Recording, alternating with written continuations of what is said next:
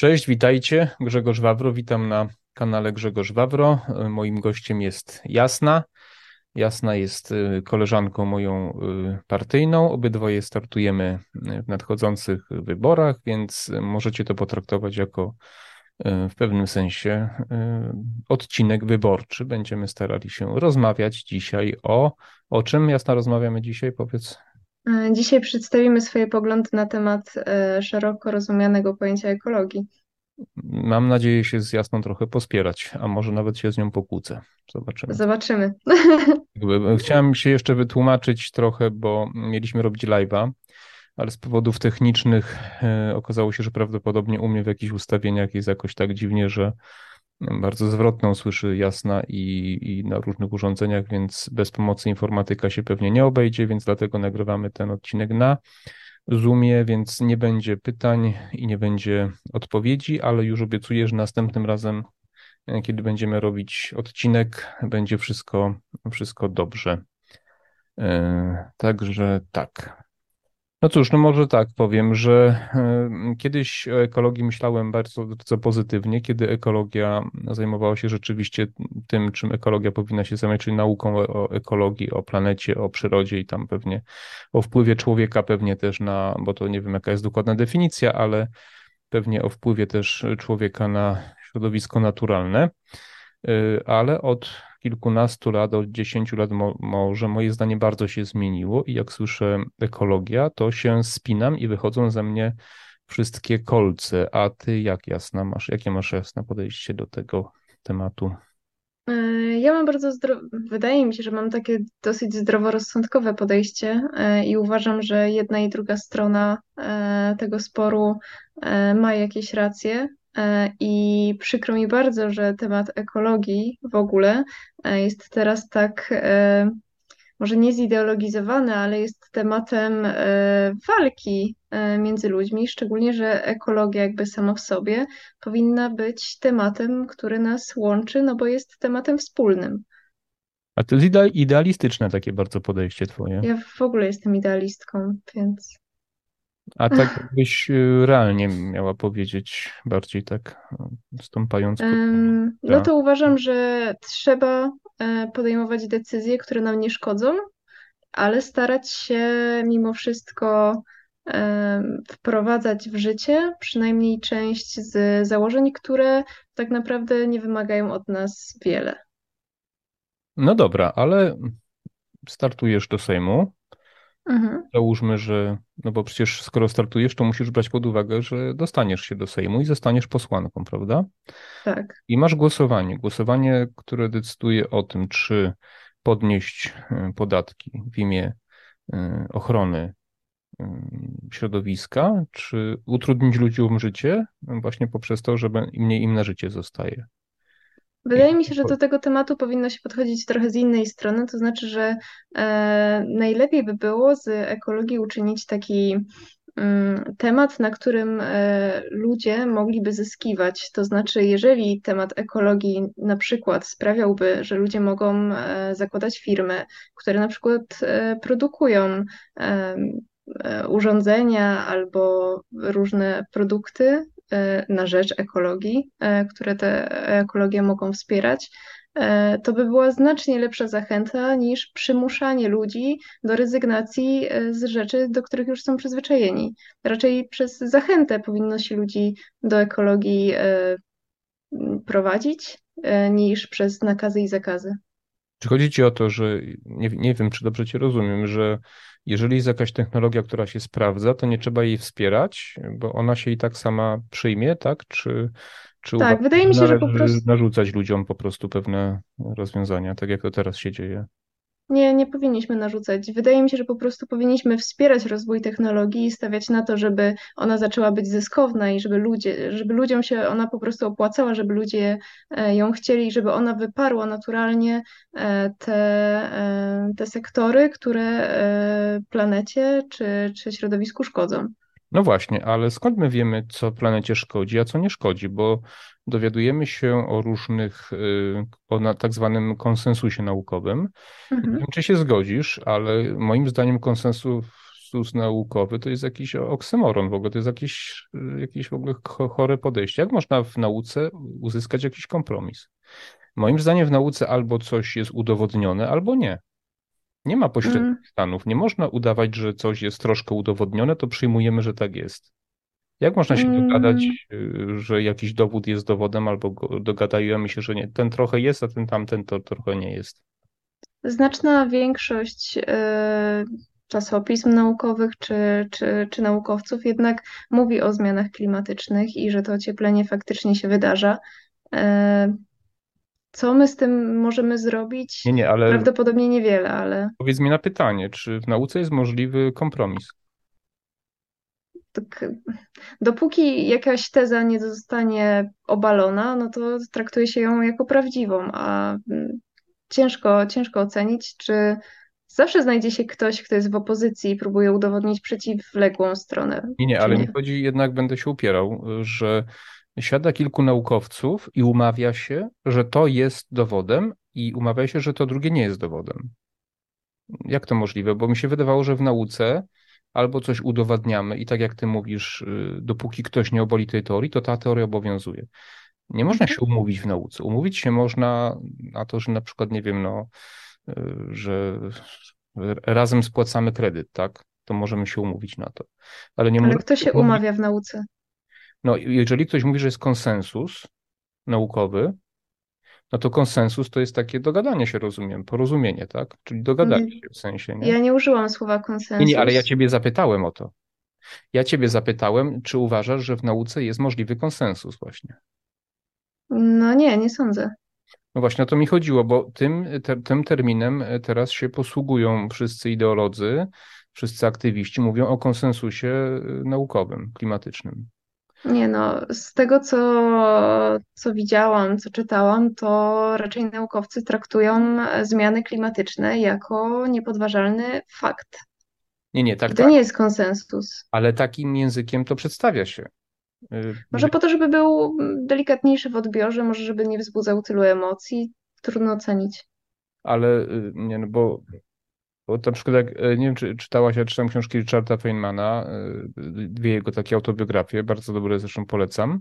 I on mhm. powiedział coś takiego, że jeżeli w nauce, na przykład on fizyk, nie wiem, jeśli ktoś nie zna, to on między innymi w Los Alamos brał udział w budowie pierwszej bomby atomowej i jest noblistą, znaczy już nie żyje, był noblistą, z, chyba z, z, z matematyki, nie z fizyki chyba, tak, z fizyki w dziedzinie fizyki i on powiedział coś takiego w tej książce, napisał, że jeżeli jest jakieś badanie naukowe i wszystkie fakty się zgadzają, wszystkie, ale jeden mały nawet bardzo jakieś badanie nie potwierdza tego, tego, tego całego badania, to to badanie jest bezwartościowe. Po prostu, nie? Ale nie rozumiem, do czego dążysz w tej argumentacji. Znaczy, nie do końca wiem, co ty chcesz przedstawić, mówiąc e, ten cytat? Znaczy. To znaczy, chcę przedstawić, że to, co nam się mówi o klimacie, to nie jest, że jeden dowód się nie zgadza, tylko to jest dziurawe jak ser szwajcarski, ponieważ jedni naukowcy twierdzą, że klimat, na wpływ ocieplania się klimatu mają wpływ ludzie. Inni twierdzą, że, że nie mają. Inni twierdzą, że słońce głównie decyduje o temperaturze na Ziemi. Jedni twierdzą, że zapylenie, jakie mamy z powodu zanieczyszczeń, yy, takich fizycznych zapylenia, po prostu mamy ciep- chłodniej niż byśmy normalnie mieli, gdyby tego zapylenia nie było. Inni twierdzą, że dwutlenek węgla powoduje ocieplanie. Jeszcze inni twierdzą, że dwutlenek węgla e, powoduje ochładzanie jednak klimatu. Taka była w ogóle w latach 60. i 70. E, taki, była, taki był przekaz. Chcę powiedzieć, że naukowcy są różni i różnie mówią po prostu. Nie ma, a, a, a to, co nam się przedstawia jako konsensus naukowy, to jest tylko część naukowców, którzy próbują nam przekazać, że to człowiek ma wpływ na ocieplanie się klimatu. Mm, ze wszystkich źródeł, który, z którymi ja się stykałam e, w, w ostatnim czasie, jednak e, spójnie się mówi, że, że zmiany klimatyczne występują, że jest to ocieplenie klimatu. Ta teoria, która e, mówiła o ochłodzeniu klimatu, została bardzo szybko mm, porzucona. Ona faktycznie była przed, przed latami dwutysięcznymi. Ekologiem nie jestem, także mogę tylko i wyłącznie polegać na na naukowcach e, i wydaje mi się, że bardzo dużo możemy zrobić, nie szkodząc sobie, badając cały czas, co się zmienia i jak e, środowisko na to reaguje. Ale zaraz, bo czym innym jest to, że klimat się zmienia, bo to jest niepodważalne, bo to wystarczy mhm. być na, na zewnątrz, choćby dzisiaj, y, dnia, który jest 16 tak, września, jest bardzo ciepło. Pytaniem zasadniczym, jaki człowiek ma na to wpływ? Na to nie ma dowodów. No nie, nie ma. Ciężko dowody, to dowody, dowody są tylko takie, że klimat się zmienia i zmieniał się zawsze. Klimat nigdy nie był stały. Klimat zmieniał się nieraz bardzo gwałtownie, a nieraz bardzo powoli, w zależności różne się rzeczy działy w historii e, naszej planety, prawda? I różne też wydarzenia były, były jakieś wybuchy wulkanów, które powodowały długotrwałe ochłodzenia i, i tak dalej, i tak dalej. Więc mi tu tylko chodzi o to, że mm, kompromis y, klimatyczny mówi o tym, tak zwany kompromis, czy, czy ten konsensus bardziej klimatyczny mówi o tym, że to człowiek ma wpływ na klimat i dlatego trzeba człowieka zmusić do pewnych ograniczeń, do zmiany stylu życia, podniesienia podatków, y, od, odebrania części własności prywatnej, czyli bardziej y, po prostu nadzorowanie człowieka w celu wpłynięcia na zatrzymanie tego ocieplenia klimatu. I o tym właśnie mówię, że nie ma na to dowodów, więc pytanie, czy możemy się godzić na takie właśnie y, reformy. Dlatego zapytałem Cię o to, gdybyś była posłanką i miałabyś taką decyzję podjąć, czy byś ją podjęła. Nie zgodziłabym się na podnoszenie podatków, mm, bo uważam, że są znacznie lepsze drogi, które nie są krzywdzące dla obywatela, które może robić w celu poprawienia w teorii e, jakości środowiska. To znaczy, może nie rezygnować z wielu rzeczy, ewentualnie może wiele rzeczy zastąpić, nie szkodząc sobie. W koniec końców, my jako Europejczycy mamy minimalny wpływ na, na to, jak e, zanieczyszczamy środowisko, bo najwięcej zanieczyszczeń mimo wszystko produkuje się e, na innych kontynentach. A mm, co powiedziałabyś, bo, bo to, o czym mówisz, y, że do ciebie nie dochodzą pewne, y, nie wiem na ile głęboko się interesujesz, jak dużo czasu poświęcasz y, na, na, te, na te zagadnienia, bo musimy też wiedzieć, że jest no, po prostu cenzura i ona pewnych faktów nie przepuszcza, tylko jednostronnie przedstawia ten problem, ale bardzo wielu naukowców, nawet był taki list jakiś czas temu tam, że chyba tysiąc iluś tam tych e, klimatologów na świecie podpisało taki, taki list, że człowiek właśnie nie ma wpływu, e, ale wielu z nich też twierdzi, że e, normalnie w analogicznym okresie epoki międzylodowcowej, w jakim teraz jesteśmy, powinno być cieplej niż jest teraz. I to właśnie człowiek przez zapylenie tego powietrza powoduje, że jest chłodniej niż byłoby normalnie. I tego w ogóle się nie bierze pod uwagę. Tak? I niedawno był taki przypadek, Rafał Otoka Frąckiewicz o tym mówił chyba w ostatnim albo przedostatnim ze swoich odcinków, to w Pitu Pitu polecam. Na jakimś odcinku oceanu chyba e, na Pacyfiku postanowiono zmienić rodzaj paliwa, żeby było ekologiczne, czyste i okazało się, że na tym obszarze temperatura się podniosła co jakby jest dowodem na to, że to właśnie nasza działalność może bardziej wpływać na, ochło- na ochłodzenie klimatu. I, I teraz właśnie y, pytanie, dlaczego my słuchamy tylko tej jednej strony, prawda? Ja nie jestem w stanie polemizować z, z naukowcami i nie jestem w stanie e, stwierdzić, który ma rację, a który nie. Mogę tylko i wyłącznie stwierdzić, e, co nam sprzyja, a co nie. I e, jedną z rzeczy, która na pewno jest na plus, to w momencie, kiedy wprowadzamy nowe technologie, mm, e, gospodarka e, odkrywa nową ścieżkę działania. To znaczy zaczyna być twórcza. Możemy coraz więcej produkować w nowym kierunku, bo jest nowe zapotrzebowanie i popyt na nowe produkty. I warto by z tej możliwości skorzystać i postawić na rozwój technologii, e, która jest e, potrzebna e, według ludzi. Okej, okay, a tak troszkę, bo tak trochę zabrnęliśmy, może pewnie z mojej winy, mhm. nie w takie być może zbyt szczegółowe informacje, ale co powiesz o tym, że przede wszystkim ten temat rozkręcono, ponieważ jest to narzędzie polityczne, że tu w ogóle nie chodzi w ogóle nie chodzi o klimat, tylko jest to narzędzie polityczne do manipulowania y, ludźmi albo do osiągania zysków przez pewne środowiska czy przez pewne koncerny, na przykład, nie? Międzynarodowe. Jest, jest y, bardzo duża możliwość, że tak właśnie jest. Bardzo dużo tematów zresztą wykorzystuje się tylko i wyłącznie po to, żeby ludzi różnić, żeby nimi manipulować albo żeby wpływać na to, e, w którą stronę środki spływają, albo w tu, w którym, e, na którym kontynencie, w którym kraju jest ich akurat więcej, albo jest możliwość, żeby było ich więcej. E, więc jeżeli to jest promocja, to faktycznie jest bardzo udana i temat jest rozdmuchany. Mm, no to promocja to bardzo delikatnie powiedziane, bo jeżeli wprowadza się przepisy, które y, będą pozwalały od 20 chyba 6 albo 7 roku mają wejść w Polsce. Nie pamiętam jak się ta dyrektywa unijna nazywała, mówi się o niej powszechnie wywłaszczeniowa, że nawet będą mogli y, skonfiskować, znaczy nie wiem czy skonfiskować, ale że człowiek nie będzie mógł ani wynająć, ani sprzedać domu, który nie będzie spełniał odpowiednich norm tych izolacyjnych, prawda? To jest szaleństwo. No właśnie, i, i teraz pytanie, jak uważasz, po co to się robi? No prawdopodobnie, żeby e, za, zarabiać pieniądze. Mm. Albo odebrać komuś wolność. No właśnie, bo y, moim zdaniem to jest y, bardzo wyrafinowany sposób na odebranie nam własności prywatnej. Po prostu. Nie stać się na to, żeby wyremontować dom, nie stać na to, żeby go ocieplić, no to my od ciebie odkupimy. I tu się nagle może pojawić jakiś koncern, jakiś człowiek, który mówi: No, my ci tu zapłacimy. Nie zapłacimy ci za dużo, ponieważ ty i tak z tym domem nic nie możesz zrobić, nie możesz go wynająć, nie możesz go sprzedać. To my ci zapłacimy na przykład, nie wiem, 20% jego wartości, tak?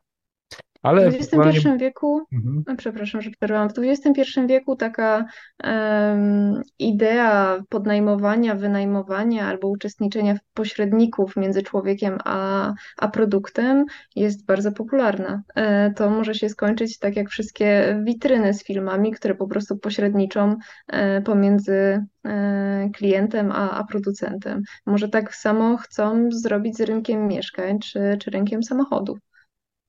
Znaczy samochodów to już nawet częściowo chyba się zaczęło, ale, ale uważasz, że to w tym kierunku zmierza, żeby ludzi zmusić do pozbycia się własności prywatnej, czyli całkowicie przejąć po prostu y, no, tak. Jest taka możliwość, ale no nie jestem w stanie powiedzieć tak lub nie. No tak naprawdę wszystko teraz, co, co my o tym mówimy, nie mając żadnych konkretnych danych, źródeł, e, jest hipotezą i tak naprawdę fakty będziemy znać za kilkanaście lat pewnie. No nie, no to, że ta dyrektywa została uchwalona i Polska ją podpisała, to jest fakt. Ale cel, cel będzie znany, kiedy naukowcy prawdopodobnie dotrą do źródeł e, historycznych.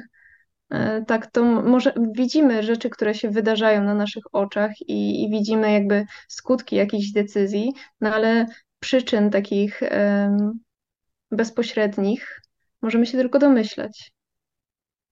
No tak, ale bo moim zdaniem są dwa wyjścia. Albo jest to wyrafinowany plan, y, właśnie taki na przejęcie naszej własności prywatnej, albo jest to pomysł szaleńców, innych, y, znaczy ideologicznych, ekologicznych wariatów, nie? Bo nie bardzo mam pomysł na inne y, powody takiego działania.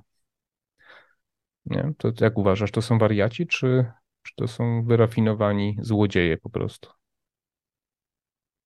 Mm, nie wiem, znaczy wiem, że, że to określenie nie powinno padać z ust polityka, ale tak naprawdę e, nie czuję się kompetentna, żeby powiedzieć, kim są ci ludzie. Ewentualnie mogę e, próbować walczyć z decyzjami, które oni podejmują i, i jakby wydaje mi się, że na tym powinna polegać moja praca. E, nie, nie będę tutaj się zagłębiać w, w żadne teorie, ani teorie spiskowe, no bo nie dotrę do tych informacji prawdopodobnie przez bardzo, bardzo, bardzo długi czas, a nawet jeżeli podejmę któreś e, z, z tych określeń, to może się okazać błędne i narażę się na, na śmieszność w przyszłości. Jedyne, co można robić, e, to przewidywać błędy tego systemu, przewidywać rzeczy, które nam mogą zagrozić, przewidywać e, to, co, co będzie nie, nieodpowiednie dla Polaków.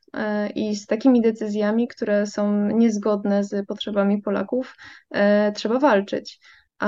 No dobrze, ale ktoś Coś... powie, że mhm. potrzebą Polaków jest zdrowa i czysta planeta. i że warto mm -hmm. poświęcić własność prywatną, żeby Polakom, Polacy mogli żyć na zdrowej planecie. I co wtedy? Wydaje, wydaje mi się, że Polacy są y, narodem inteligentnym y, i wydaje mi się, że obywatele sami y, potrafią ocenić, czego potrzebują, a ewidentnie nie chcą, aby im odbierać własność. No ja wiem, ale ciebie wybiorą na posłankę i ty stoisz właśnie wtedy przed takim dylematem. Nie?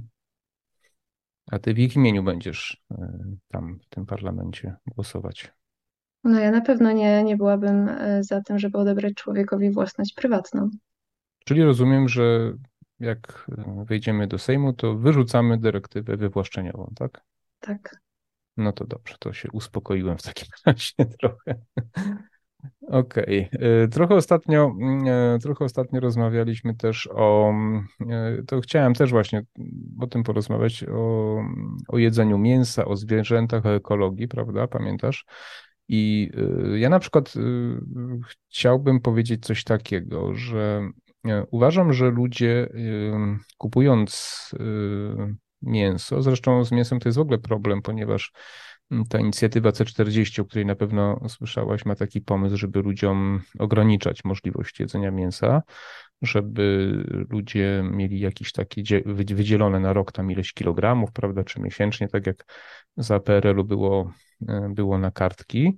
To jest moim zdaniem oczywiście e, szaleństwo. Ja uważam, że każdy powinien mieć prawo decydowania, co chce jeść, czy chce być weganinem, wegetarianinem, czy mięsożercą. Natomiast ja mam taki jeden problem, że ludzie bardzo często kupując mięso, nie kojarzą tego z tym, że to była kiedyś żywa istota. I ta istota oddała życie po to, żebyś ty człowieku miał co jeść. Ja jestem mięsożerny, żeby było jasne.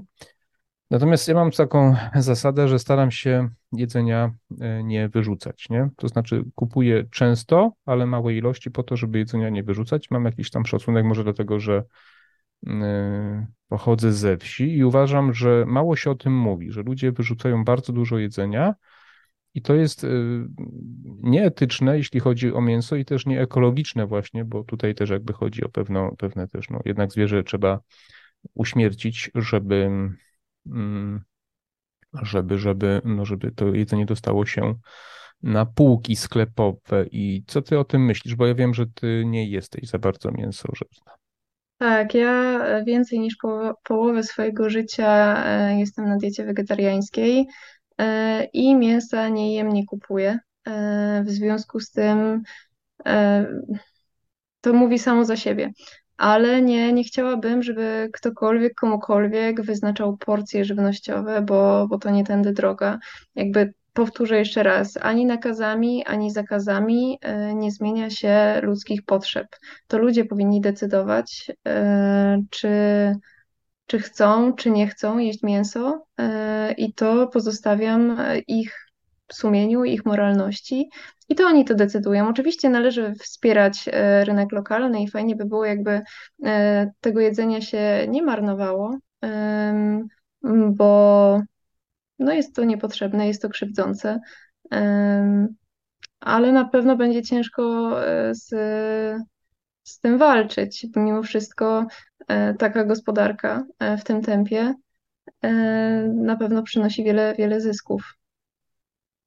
Mm, tak, ale znowu tu, no bo rozmawiamy o, nie po to, żeby sobie tak pogadać, tylko o pewnych też no, patologiach związanych z tym również nauką. Nagle się pojawia naukowiec, który sobie rano wstaje, podrapie się po głowie, zje śniadanie, wypije kawę, idzie sobie do swojego laboratorium i mówi, dobra, sprawdzę, czy mięso jest szkodliwe dla człowieka. I nagle pojawia się takie badanie, że czerwone mięso jest szkodliwe i tam jakoś rakotwórcze. Niedługo po tym pojawia się tam jakiś, e, czy to Bill Gates, czy Zuckerberg, nie pamiętam, który to z tych, z tych wielkich miliarderów, mówi, że on tutaj e, będzie produkował sztuczne mięso albo jakieś e, robaki, mięso czy z robak, czy, nie mięso, ale że tam generalnie no, po prostu białko będzie nam w postaci robaków dostarczał, a jednocześnie w tym samym czasie pojawia się właśnie badanie, które mówi, że czerwone mięso jest szkodliwe. No i ja mam tu pewien problem. Jednocześnie pojawia się organizacja C40, która mówi, że należałoby limitować mięso właśnie w celach takich etyczno mm, nie? Nie uważasz, że jest to podejrzane? Jestem za tym, żeby nauka się rozwijała i żeby naukowcy pracowali, e, jeżeli mają takie możliwości. Jeżeli chcą stworzyć mięso w, produ- w probówce, to niech próbują i niech tworzą. Wiem, że już takie mięso jest dostępne. Tu znowu podkreślę, że ja nie jestem zwolenniczką teorii spiskowych i ja nie wiem, czy tutaj jest jakieś połączenie. Jest taka możliwość, e, ale to może być też przypadek. E, no, nie, osobiście nie wierzę w większość informacji, które mówią o szkodliwości jakichś produktów e, lub nie, bo na tym najwięcej e, po prostu czasowo ktoś e, zarabia, bo są różne mody, różne tendencje, Zresztą to widać, jak, jak często te mody w, w tych, to akurat w, w tych wszystkich czasopismach dietetycznych się zmieniają i cały czas słyszymy o tym, że raz coś nam szkodzi, raz nie. Teraz wszyscy masowo chorujemy na e, nietolerancję glutenu. E, kiedyś ludzie o tym nie słyszeli e, i faktycznie są osoby, które, które na to cierpią, ale bardzo dużo osób rezygnuje nie wiem, czy z czy dlatego, że, że to jest placebo, czy e, nie wiem, ciężko mi ocenić, mm, szczególnie, że... Zaraz, zaraz, przepraszam, ale pewien, pewien przepływ informacji, pewien sposób edukacji dzieci, na przykład w szkole, ma swoje konsekwencje. Mhm. Ponieważ ja mam bardzo wielu znajomych, paru pacjentów, którzy o tym mówią, że jego dzieci przychodzą do domu i na widok mięsa mają odruchy wymiotne, a do rodziców krzyczą, że, że jedzą trupy. To mówią mhm. dzieci. One skądś to się dowiadują. Ktoś ich tego uczy, skądś ten przekaz czerpią. Moim zdaniem to nie jest żaden przypadek, tylko to jest y, celowe działanie.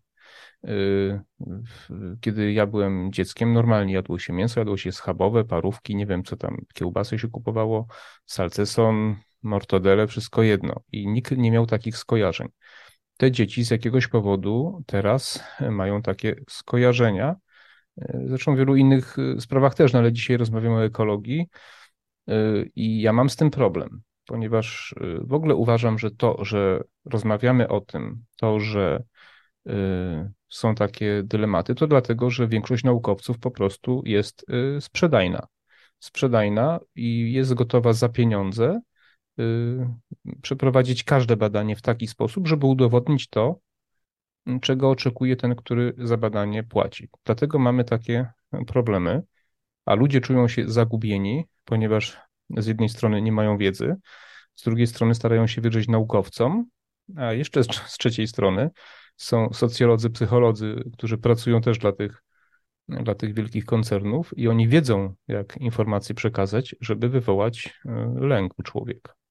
Czy zgadzasz się ze mną, czy uważasz, że błądzę? Ja miałam 11 lat, jak zrezygnowałam z jedzenia mięsa i to się wydarzyło przez e, jakiś filmik e, UNICEF-u e, albo jakiegoś innego, jakiejś innej organizacji. To był filmik o tym, jak się traktuje psy w Chinach.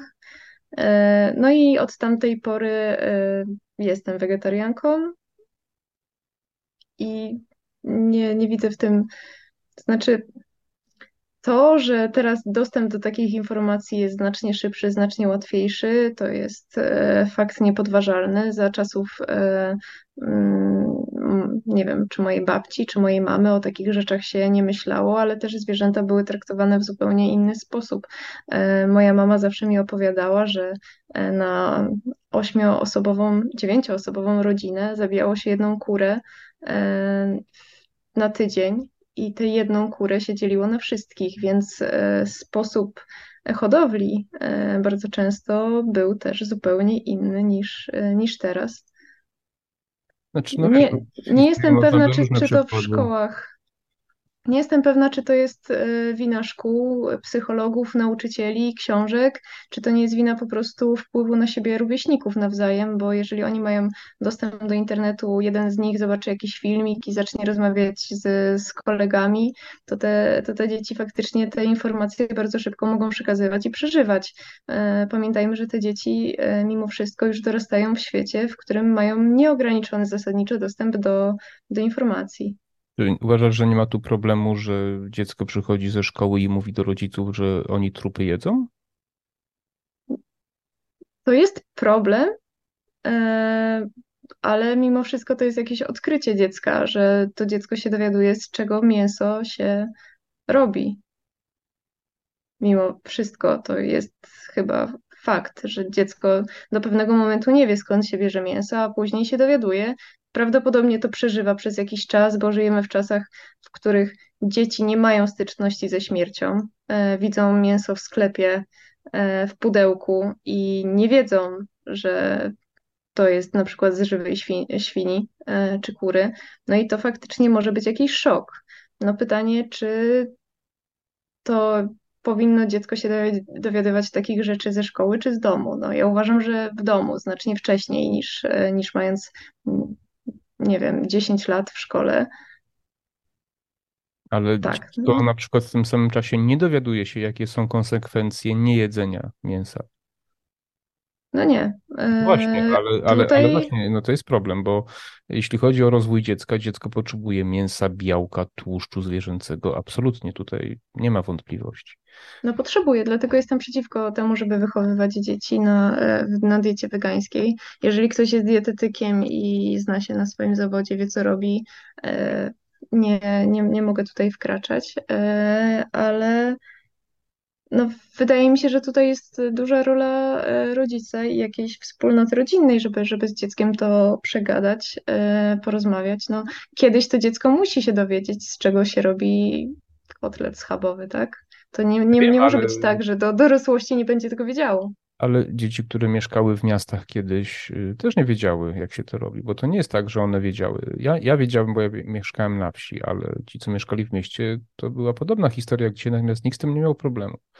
I moim zdaniem to nie jest przypadek, ponieważ rodzic, y, jakie ma szanse, ponieważ jakie są programy w szkołach, jakie są przekazy, coś edukatorzy różni chodzą i tak dalej. Dzisiaj rodzic ma bardzo niewielki wpływ na to, co dziecko się dowiaduje w szkole, prawda? Tak dlatego, dlatego uważam, że e, taka decentralizacja systemu oświaty byłaby szczególnie wskazana w Polsce. To znaczy, żeby rodzice faktycznie decydowali o tym, czy, czy dziecko ma się uczyć e, w domu, w szkole prywatnej czy w szkole publicznej. I jakby system nie powinien e, być całkowicie podległy państwu. To Ale nie, nie... nie o edukacji, wiesz, bo mi chodziło o to, o tą o ekologii rozmawiamy. Przepraszam, tak ci wszedłem słowo brutalnie. Mhm ale mi chodzi o to, że jest to pewien e, jakiś plan działania. To tak jak, e, tak jak bolszewicy wymyślili kiedyś sobie, że trzeba stworzyć proletariat od dziecka, tak, że dzieci trzeba wychować w systemie takim właśnie proletariackim, żeby to był właśnie ich przyszły tam jakiś elektorat. I, i, i ja się zastanawiam, czy to nie jest takie kształtowanie pewnych podstaw od dziecka od razu, prawda, żeby je, żeby na przykład zlikwidować y, takie rolnictwo małe, średnie, prawda, żeby uzależnić ludzi od y, wielkich korporacji, od produkcji sztucznego mięsa i tak dalej, i tak dalej, poprzez właśnie wykorzystywanie naukowców, fałszywych, sfałszowanych badań naukowych y, do kształtowania pewnych ludzkich zachowań. Ja pamiętam, że takich z 10-12 lat temu, dokładnie tam oglądałem wywiad, i to chyba nawet w TVN, jeszcze wtedy TVN był trochę lepszą telewizją, i pani profesor z Uniwersytetu Warszawskiego mówiła, że wtedy ilość badań, które spełniają definicję badania, tak? Czyli wszystkie te, wiesz, y, te takie no, procedury, wątpliwości i tak dalej, sprawdzania tam i tak dalej, to było 16% tylko. 84 nie spełniało właśnie przez różnego rodzaju wpływy korporacji i tak dalej, i tak dalej.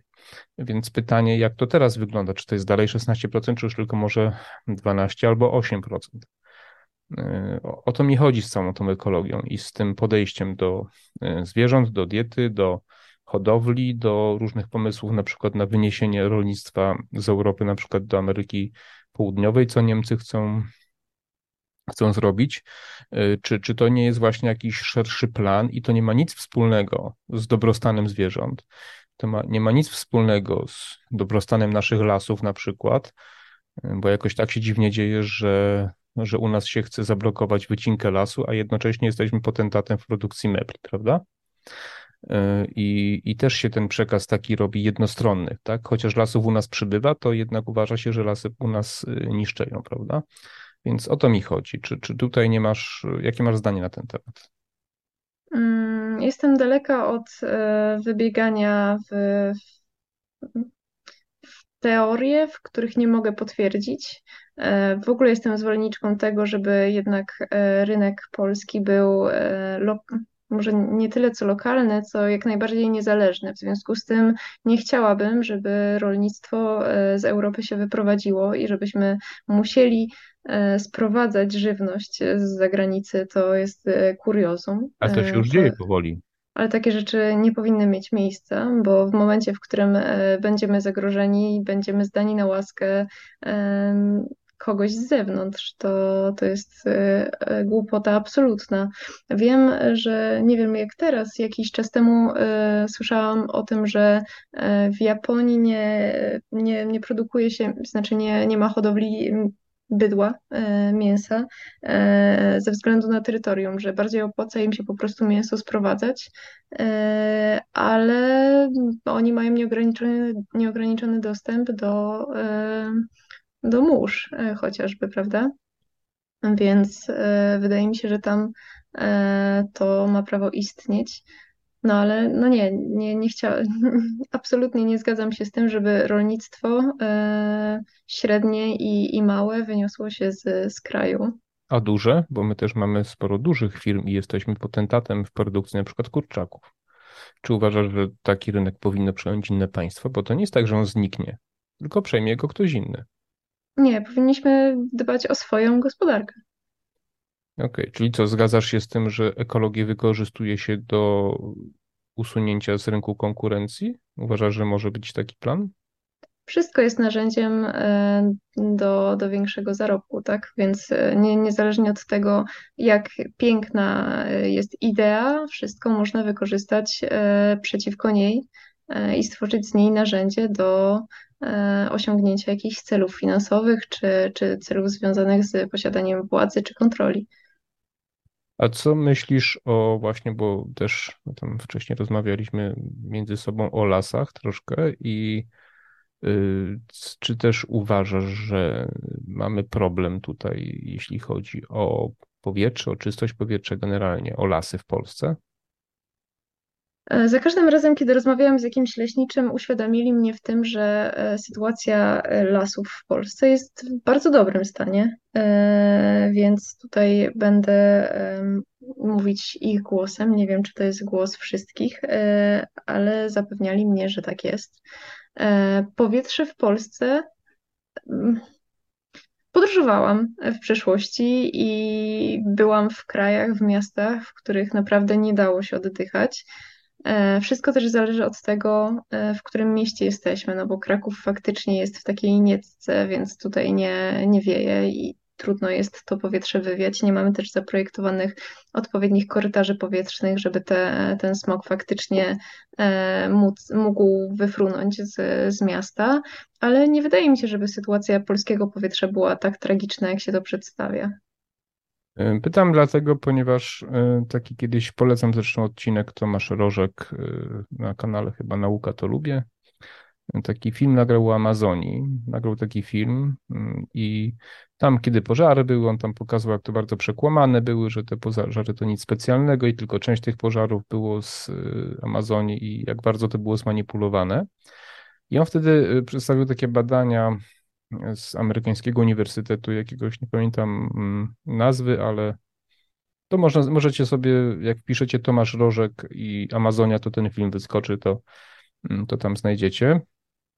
I on tam pod, przy, po, przedstawił takie badania, które są niepodważalne, bo to potem jeszcze sprawdzałem jeszcze i, i to jest generalnie tak jest, że bilans produkcji tlenu przez las taki już dorosły, dojrzały jest zerowy. To znaczy, gdyby wyciąć całą Puszczę Amazońską, y, jeśli chodzi o produkcję tlenu, mówię tylko i wyłącznie, prawda? I, i, i absorpcję dwutlenku węgla, bilans byłby zerowy, ponieważ rzeczywiście y, las taki dojrzały jak Amazonia, czy inne lasy y, zużywa, to znaczy pochłania dwutlenek węgla, ale też zużywa tlen, prawda? I ten bilans wychodzi na zero. I to są, okazuje się, dane od bardzo, bardzo dawna przekazywane i czym innym są oczywiście zwierzęta, drzewa i tak dalej, i tak dalej, ale z punktu widzenia naszego y, tutaj powietrza, las nie ma praktycznie żadnego znaczenia. Jeszcze inaczej, Bilans dodatni jest tylko wtedy, kiedy las rośnie. Więc z punktu widzenia tlenu korzystniej byłoby wycinać drzewa i sadzić nowe, żeby tylko rosnące drzewa produkują więcej niż zużywają. I to jest właśnie mm, dla mnie osobiście jeden z dowodów na to, jak bardzo nami się manipuluje, mówiąc o ochronie y, właśnie lasów. Nie wiem, co myślisz o tym. Dlatego zawsze podkreślam, że każdy człowiek powinien ze zdrowym rozsądkiem podchodzić do tego, co słyszy, powinien analizować kilka rzeczy, ale powinien też e, postępować w zgodzie ze swoim sumieniem. Mimo wszystko jesteśmy w stanie rozróżnić, częściowo przynajmniej, e, czy coś e, jest szkodliwe, czy nie.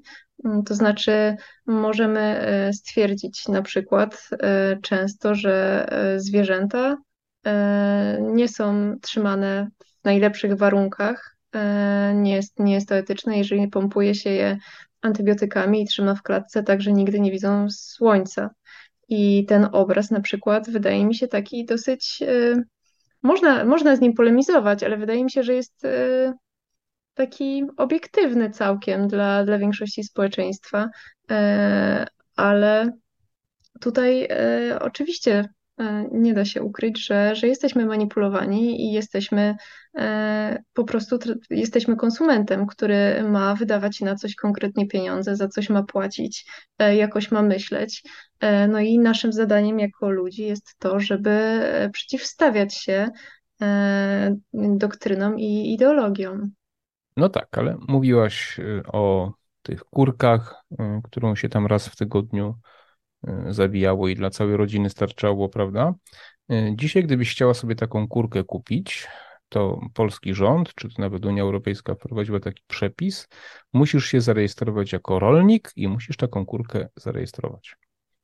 I to znowu jakby jest antyekologiczne, bo ja się zgadzam z tobą, że ludzie jak chcą, powinni mieć kurkę, i powinni sobie ją hodować, ona sobie powinna chodzić, dziubać tam te kamyczki, trawki i tak różne rzeczy. I pewnego pięknego dnia taką kurkę można po prostu sobie zjeść. I ta kura będzie szczęśliwa i, i pewnie zdrowsza dla tych, którzy ją zjedzą, ale z jakiegoś powodu są ludzie, którzy wprowadzają takie przepisy, żeby to e, nam utrudnić, a żebyśmy właśnie kupowali te, o których ty mówisz, czyli na antybiotykach, Y, chowane w ciemności i tak dalej. No tak, to jest dążenie do, do tego, żebyśmy mieli mniejszą władzę nad e, własnymi wyborami i żebyśmy mogli tylko i wyłącznie e, korzystać z pośredników. E, to, do tego sprowadza się współcześnie człowiek, do e, wydawania pieniędzy po prostu. To jest e, Czyli przykre. Co? Czyli można powiedzieć, nie wiem, czy się zgodzisz, że ci, którzy krzyczą o ekologii, tak naprawdę działają przeciwko ekologii, tak naprawdę. E, ci, którzy mają w tym wybitny interes, najczęściej tak. To, to jest, e, ekologia stała się produktem marketingowym, czymś, co jest modne, co, e, co po prostu ma przynieść zysk. I o ile ten zysk jest przynoszony zdroworozsądkowo, to znaczy, jeżeli na przykład ludzie decydują sami, że chcą wydawać pieniądze na to, a nie na tamto, to znaczy, że chcą kupić materiał, który jest tak ekologiczny, z tworzyw naturalnych, e, zamiast poliestru chociażby, no to okej, okay. E, to jest wybór konsumenta, że, że konsument jakby tą drogą wyda wydania swoich pieniędzy chce wspierać e, ekologię. No ale takie odgórne zakazy, nakazy, czy, czy wkręcanie pośredników w, w, pomiędzy człowieka i jego portfel, jest jak najbardziej nie, niemoralny i nieetyczny. No powiedz mi, ile osób e, jeżdżących e, autkami na baterię, autostradą z prędkością 80 km na godzinę, zdaje sobie sprawę, że za każdym takim autkiem stoi cierpienie dzieci, na przykład w Republice Demokratycznej Konga, dzieci wydobywających minerały tam ziem rzadkich, jakiś kobalt i inne. W ogóle pamiętajmy o tym, że auta elektryczne też trzeba naładować y, i prąd no. nie bierze się znikąd. Ale przecież Więc... to mamy być cywilizowani, my mamy planetę chronić w ten sposób przecież, nie? Wydaje mi się, że to jest po prostu część y, gospodarki, to znaczy Unia Europejska próbuje wprowadzić y, nowy produkt, który zastąpi poprzedni, co napędzi jakoś rynek. No ale jest to na tyle wcześnie, że nie, nie jesteśmy w stanie przewidzieć, jakie to będzie miało skutki e, za kilkadziesiąt lat. A jesteś pewna, że to chodzi o to, żeby tylko pobudzić rynek, bo y, nie chce mi się wierzyć, żeby ludzie odpowiadający za to nie wiedzieli, że możliwości wydobycia takich minerałów są tak małe, że tych samochodów nie da się wyprodukować tyle, żeby nawet niewielki procent tylko, żeby zaspokoić potrzeby nawet y, społeczeństw europejskich. Y, nie uważasz, że tutaj może stać za tym, o, to kolejny temat, pomysły na wielki reset y, tych szaleńców Klausa Schwaba i tym podobnych z Światowego Forum Ekonomicznego w Davos na przykład, czyli żeby ograniczyć ludziom właśnie, to wracam po raz kolejny, posiadanie własności również e, samochodów, bo Ferrari i Porsche nie ma na liście samochodów, których nie będzie można. Tak, no to, to jest tak. My nie będziemy mogli się przemieszczać e, naszymi spalinowymi samochodami, ale helikopterów to też nie dotyczy e, bogaczy. E, to w imię, w imię ekologii, prawda? Znowu się to robi w imię ekologii tak, przecież, prawda? Tak, no, no tak, jak, tak, jak, tak jak mówię, są równi i równiejsi i niektórzy po prostu e, spalają płatki róż napędzając helikopter. Tak. No właśnie, więc, więc, no więc powiedz tak już zmierzając powoli pewnie do końca, bo już chyba chwilę rozmawiamy, jak tu można dzisiaj wierzyć w naukę? Można wierzyć, jeżeli się coś zobaczy. Na przykład śmieci widzimy i ich nie lubimy. Nie chcemy ich mieć na ulicach, nie chcemy ich mieć w oceanie. E, widzimy, jak zmienia się ekosystem, to znaczy e, jest, istnieje coś takiego jak mikroplastik e, i zwierzęta go jedzą. Nie istnieje. To jest jak. Tak, jak nie? Tak, to jest jeden z, jeden z, jeden, ten, ta teoria została obalona już. Nie ma czegoś takiego jak mikroplastik w organizmach i tak dalej. Tak, tak. To poproszę, żebyś mi wysłał artykuł. Słyszałem taki wywiad naukowca w Radiu TOG FM kiedyś, jeszcze wiele lat temu, już więcej go tam nie zaprosili, który powiedział, że to było y, oszustwo, to znaczy te badania zostały po prostu sfałszowane z tym mikroplastikiem, nie? I, I on tam powiedział, tam się pani redaktor bardzo oburzyła, no i potem już go nie zaprosili, więc muszę pogrzebać, ale mogę pogrzebać. Mhm. Po raz kolejny powiem, że y, Naukowcem nie jestem. E, mogę ufać źródłom, e, dopóki nie zostaną podważone. Jeżeli zostaną podważone, to faktycznie spróbuję się do tego dostosować. Niemniej są rzeczy, które nie wymagają od nas e, szczególnie dużo wysiłku, a nie zaszkodzi na pewno je robić. Ja chciałem właśnie powiedzieć, bo tak wtedy zacząłem mówić, a już teraz sobie przypomniałem, tylko ten internet uciekł. Mhm. Problem plastiku w oceanach i w ogóle plastiku zaczął się wtedy, kiedy zaczęliśmy selekcjonować śmieci. Wcześniej tego problemu nie było. E, tak A nie, samo, tak problem tak plastiku nie zaczął się wtedy, kiedy nie, nie zaczęliśmy produkować butelek na masową skalę? Plastiku w oceanach. E, mhm. Bo e, teraz skąd się bierze plastik w oceanach? Plastik się bierze stąd, że na przykład tacy Niemcy, Francuzi, Anglicy zbierają te butelki, które ludzie selekcjonują w nadziei, że dbają o planetę i wysyłają na przykład do Afryki tak? Mhm. Sprzedają, po prostu płacą albo do Polski, te palące wysypiska, prawda? I u siebie są ekologiczni, a tamci ludzie w tych krajach wyrzucają go do oceanu. I stąd się wziął problem plastiku w oceanie, bo generalnie problem plastiku jest. Ale dopóki się po prostu jakoś tam te śmieci gromadziło, kompostowało, nie wiem, no, zbierało, gromadziło w jakichś tam dziurach, wysypiskach i tak dalej, nie było problemu handlu śmieciami, handlu plastikiem i wysyłania go do krajów biednych, które to kraje po prostu go wyrzucają do morza i oceanu. To jest przyczyna e, główna.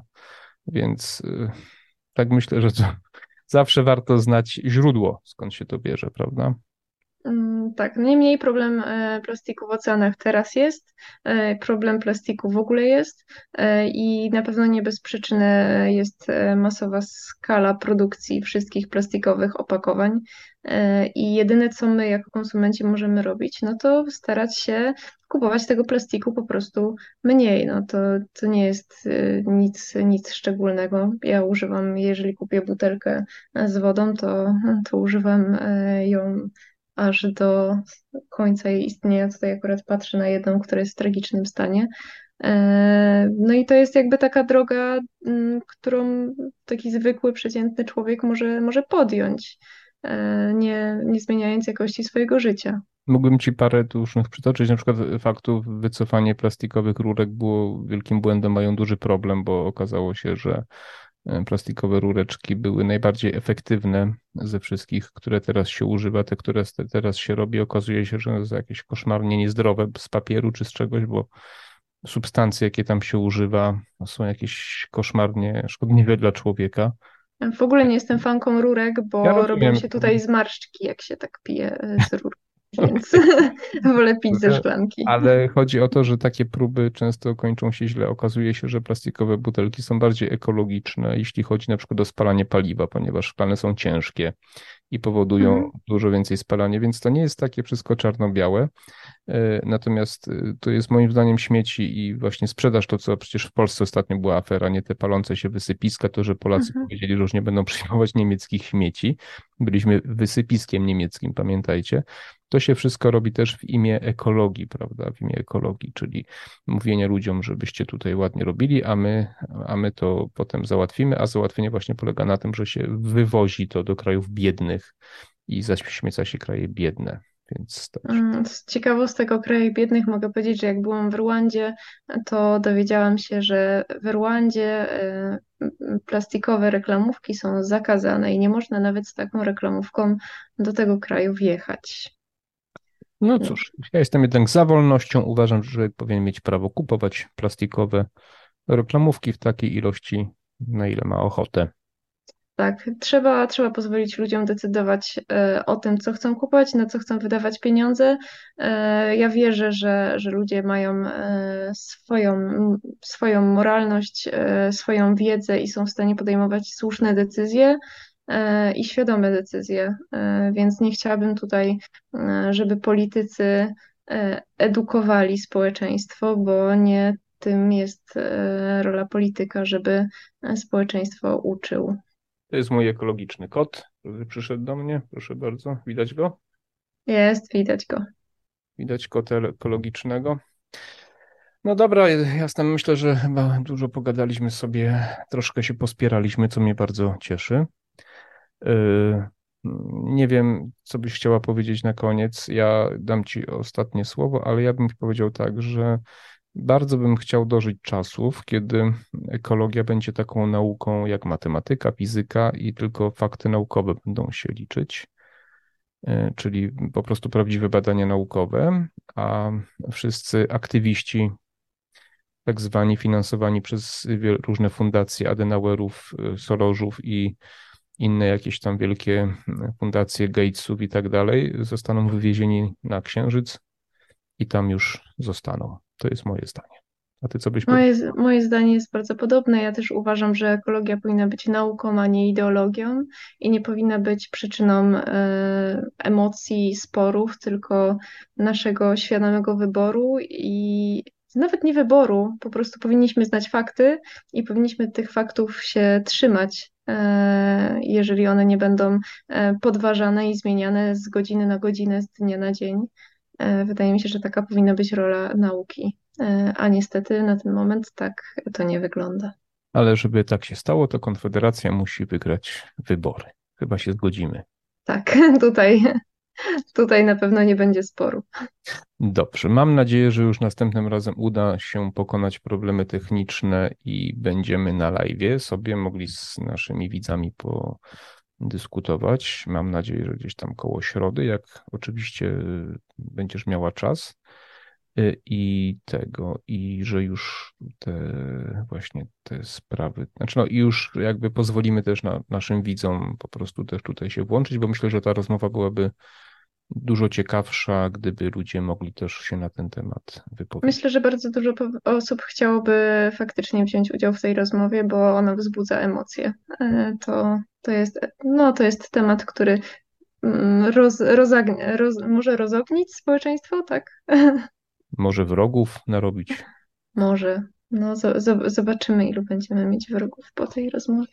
Ja będę miał więcej, bo ty jesteś bardziej taka bardziej, jakby to powiedzieć, łagodna w swoich y, ekologicznych poglądach ode mnie. Mam łagodną naturę, a mimo wszystko. No cóż, ja już jestem jaki jestem. Dobra, no to co jasne. Dziękuję uprzejmie i do zobaczenia, do usłyszenia. Dzięki e, i Do zobaczenia, do usłyszenia. Pozdrawiam wszystkich słuchających.